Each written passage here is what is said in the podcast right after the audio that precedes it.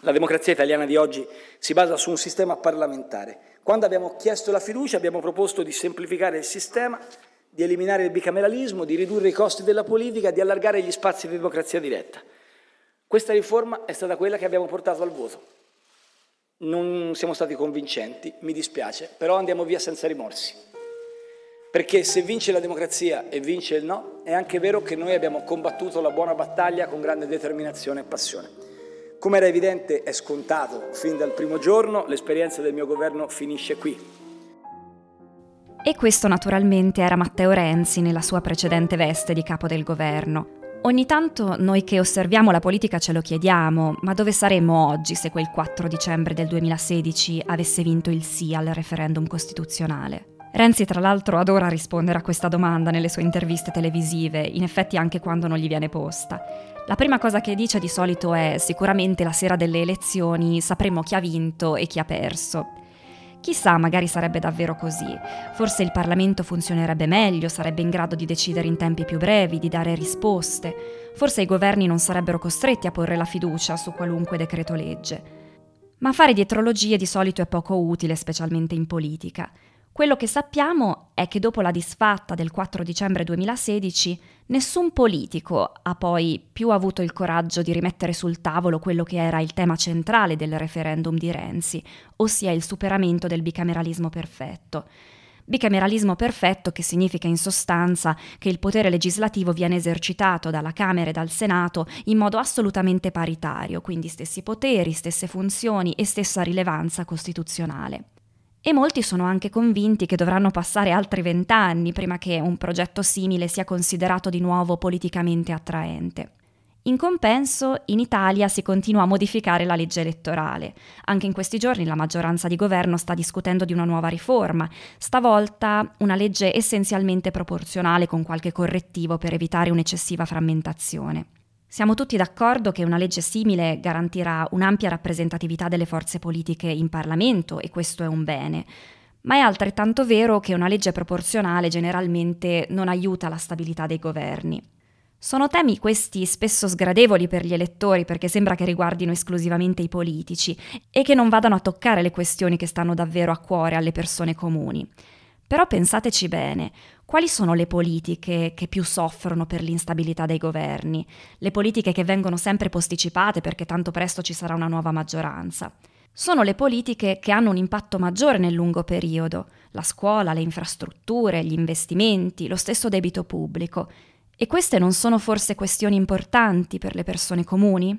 Ed ecco la ragione che sta dietro questa puntata, ed ecco perché oggi ci domanderemo, è ancora necessaria una riforma costituzionale? Perché è importante avere processi decisionali più veloci? Quali sono gli effetti del bicameralismo perfetto? E l'Italia di quale sistema elettorale avrebbe bisogno? L'ospite di questa puntata, che è una delle ultime prima delle vacanze di Natale, è Guido Tabellini, professore di Political Economics ed ex rettore dell'Università Bocconi di Milano. Io sono Greta Ardito e questa è la dodicesima puntata della Voce in Capitolo. La Voce in Capitolo. Analisi critiche e risposte utili sui principali temi economici, politici e sociali del nostro tempo. Questo è La Voce in Capitolo, il podcast della Voce.info.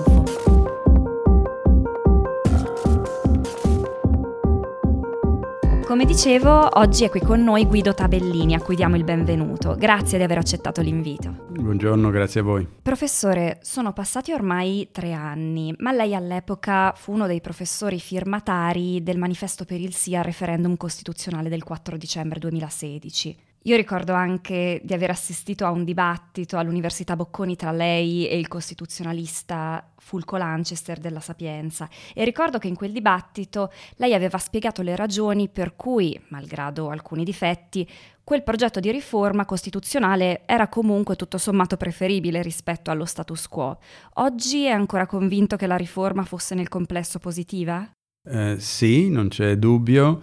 L'Italia ha una Costituzione che è nata subito dopo eh, l'esperienza del fascismo, quindi disegnata per avere contrappesi, evitare una concentrazione eccessiva di potere e questo rende più difficile prendere delle decisioni politiche.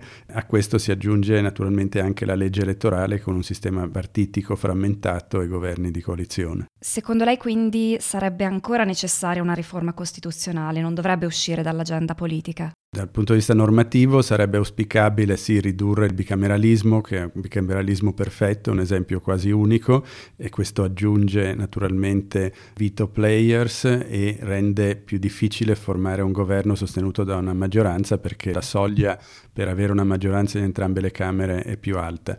E inoltre il primo ministro è un primo insieme agli altri, non ha gli stessi poteri di influire sulle decisioni della coalizione di governo, soprattutto quando il governo è un governo di coalizione rispetto a quello che avviene in altre democrazie parlamentari. Ecco, poi magari dopo riprenderemo tutti questi punti. Senta, mi piacerebbe che lei spiegasse ai nostri ascoltatori perché è importante avere processi decisionali più snelli? Questo da un punto di vista economico, quindi le chiedo di parlare da economista, non da giurista. È perché eh, la situazione esterna cambia e eh, cambiando la situazione esterna occorre che il paese, le leggi si adeguino. Una sfida particolarmente importante poi per il nostro paese è data dalla finanza pubblica, da un debito pubblico molto grande con una crescita molto bassa e quindi siamo sempre sull'orlo dell'instabilità finanziaria. Per riuscire a affrontare i problemi della finanza pubblica occorrono decisioni anche impopolari e difficili e quindi un governo che invece deve raccogliere una maggioranza superiore al 50% per via del bicameralismo, che ha poteri in cui ci sono gruppi con poteri di veto, naturalmente fa più fatica a cambiare lo status quo e lo status quo è uno status quo an- ancora non sostenibile. Aveva già cominciato a spiegarlo poco fa in questo senso sono molti a ritenere che il bicameralismo paritario o perfetto sia uno degli ostacoli che impediscono un processo legislativo più snello, più veloce. Quindi riprendiamo un attimo quel discorso. Quali sono nella pratica gli effetti del bicameralismo paritario? Una conseguenza è che costringe il governo a essere sostenuto da una coalizione di partiti, siccome la soglia per cui è possibile approvare legislazioni è una soglia più alta perché occorre la maggioranza in entrambe le Camere, per riuscire a raggiungere questa soglia il governo è costretto ad avere uno spettro più ampio di partiti che lo sostengono rispetto a quanto sarebbe possibile con un'unica maggioranza. In secondo luogo, poi avere un bicameralismo quasi perfetto allunga i tempi eh, decisionali e eh, quindi anche le opportunità poi di bloccare le, le decisioni. Quindi queste sono le, le, le, due ragioni principali. È più facile bloccare le decisioni con potere di veto, eh, si costringe il governo a essere sostenuto da una maggioranza parlamentare più ampia e quindi si aggiungono partiti alla coalizione di, di maggioranza e aggiungerei anche, proprio perché il procedimento è estremamente lento, si costringe il governo a legiferare attraverso dei procedimenti che sono più veloci ma anche distorti, come i decreti legge, che poi spesso vengono sottoposti alla fiducia delle Camere. Quindi in definitiva poi c'è meno possibilità di dibattere, di presentare emendamenti e non è certo questo un buon modo per legiferare. Assolutamente il, il Parlamento funziona meno bene, quindi le leggi poi devono trovare delle vie preferenziali che riducono paradossalmente eh, in un sistema eh, come questo, anziché aumentare l'influenza del Parlamento, si riduce l'influenza e l'opportunità che ha il Parlamento per migliorare le leggi. E secondo lei qual è il modo migliore per uscire dal bicameralismo perfetto? È preferibile ridurre le funzioni di una delle due Camere oppure puntare sul monocameralismo? Naturalmente si tratta di una domanda accademica perché poi per tutte queste modifiche è necessaria una maggioranza disposta a portare avanti queste istanze. Ma eh, probabilmente non c'è una risposta univoca, ci sono soluzioni diverse che si sono trovate, alcuni paesi hanno scelto di andare verso una soluzione monocamerale, Altri hanno mantenuto il bicameralismo differenziando però le funzioni della seconda Camera, dandogli funzioni prevalentemente di governo delle questioni locali o regionali. Questa era anche la strada che era stata indicata poi dalla Commissione bicamerale. E invece per quanto riguarda la legge elettorale, Ora la tendenza che sembra emergere è quella di puntare su un sistema fondamentalmente proporzionale. Sicuramente il sistema proporzionale, quindi anche la conseguente formazione di coalizioni di partiti non aiutano la velocità delle decisioni. Dunque c'è molta evidenza empirica che i paesi che sono governati da governi di coalizione tendono ad avere una spesa pubblica più alta e fanno più fatica a controllare la finanza pubblica e la ragione intuitiva del cosa può spiegare questa correlazione è che i governi di coalizione poi sono composti da partiti in competizione tra loro e questo rende più difficile poi trovare soluzioni efficienti e ogni partito cerca di accontentare la sua constituency e questo risulta in una spesa pubblica più alta. Un sistema elettorale proporzionale naturalmente rende molto più probabile i governi di coalizione perché si accompagna a un numero maggiore di partiti più piccoli in, in Parlamento.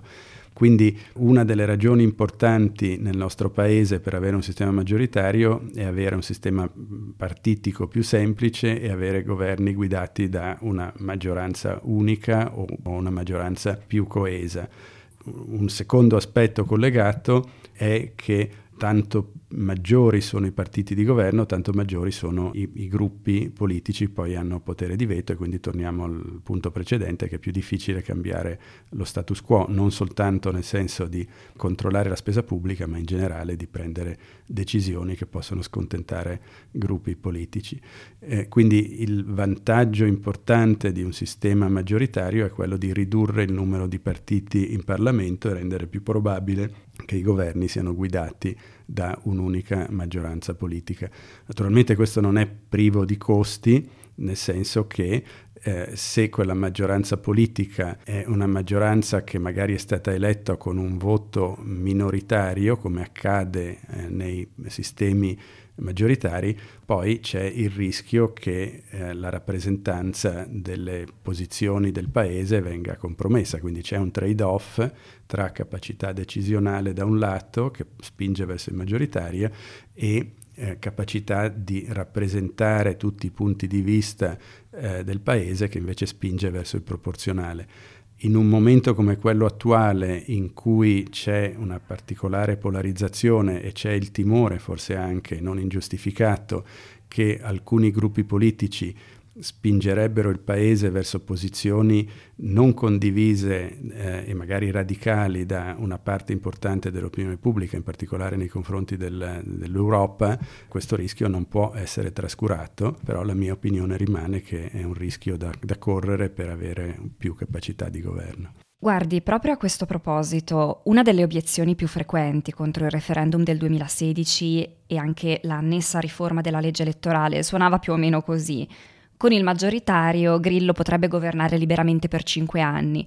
Ora magari non sarebbe più Grillo il soggetto, ma forse si direbbe con il maggioritario Salvini potrebbe governare liberamente per cinque anni. Secondo lei questa è un'obiezione ragionevole? La nostra Costituzione non prevede già dei pesi e dei contrappesi sufficienti per impedire chiamiamole derive autoritarie, sempre che poi si possa parlare di derive autoritarie, io prendo in prestito questa espressione da un vocabolario che viene usato spesso. Ma, eh, penso che l'osservazione è un'osservazione importante. Oggi il problema di chi ha queste preoccupazioni magari non sono i 5 Stelle, ma è la Lega di Salvini e eh, sono preoccupazioni fondate perché la Lega di Salvini sappiamo anche che ha avuto in passato delle posizioni molto ferme contro l'euro eh, e oggi vi sono esponenti influenti della Lega che continuano ad avere opinioni molto critiche eh, nei confronti dell'euro. E quindi il rischio che un governo guidato da una forza politica molto contraria all'Europa posso fare dei pasticci gravi eh, è un rischio presente. E vediamo che effettivamente nel caso degli Stati Uniti o dell'Inghilterra dove ci sono dei governi maggioritari magari un sistema proporzionale avrebbe potuto limitare i danni che governi molto nazionalisti, a giudizio mio e di chi la pensa in maniera diciamo eh, contraria ai nazionalismi, potrebbe limitare i danni che governi molto nazionalisti in quei paesi stanno, stanno facendo. Quindi la preoccupazione c'è. Eh, ci sono anche dei correttivi che si possono fare. La, la Francia è un esempio di un paese maggioritario dove il sistema a doppio turno eh, tendenzialmente limita la probabilità che partiti estremisti arrivino al governo perché tiene conto delle seconde preferenze degli elettori.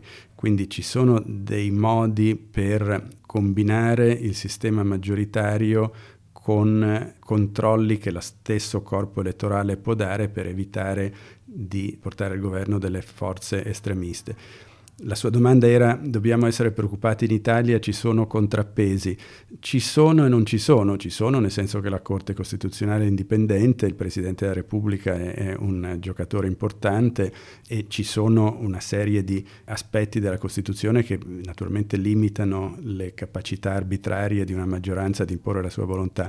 Tuttavia il Presidente della Repubblica è eletto, un, un, un governo con una maggioranza ampia può eleggere un Presidente della Repubblica vicino a lui, quello farebbe farebbe cadere un po' di questi, di questi contrappesi. Quindi la preoccupazione è una preoccupazione giustificata.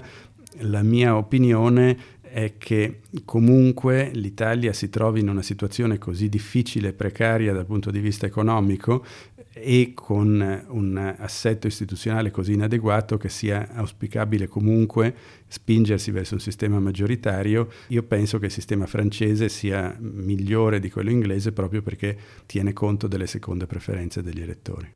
Anche se ultimamente tutti, a parte forse Renzi, sembrano preferire un sistema proporzionale. Ora, abbiamo già detto qualcosa all'inizio, ma vorrei approfondire questo punto con lei, perché qualcuno potrebbe in fondo chiedersi cosa c'entrano la Costituzione e la legge elettorale con l'economia. Lei ha studiato molto questi argomenti, ci ha scritto anche un paio di libri, quindi le vorrei chiedere, avere una forma di governo oppure un'altra, avere una legge elettorale invece di un'altra, ha degli effetti economici? È qualcosa di cui gli economisti dovrebbero occuparsi?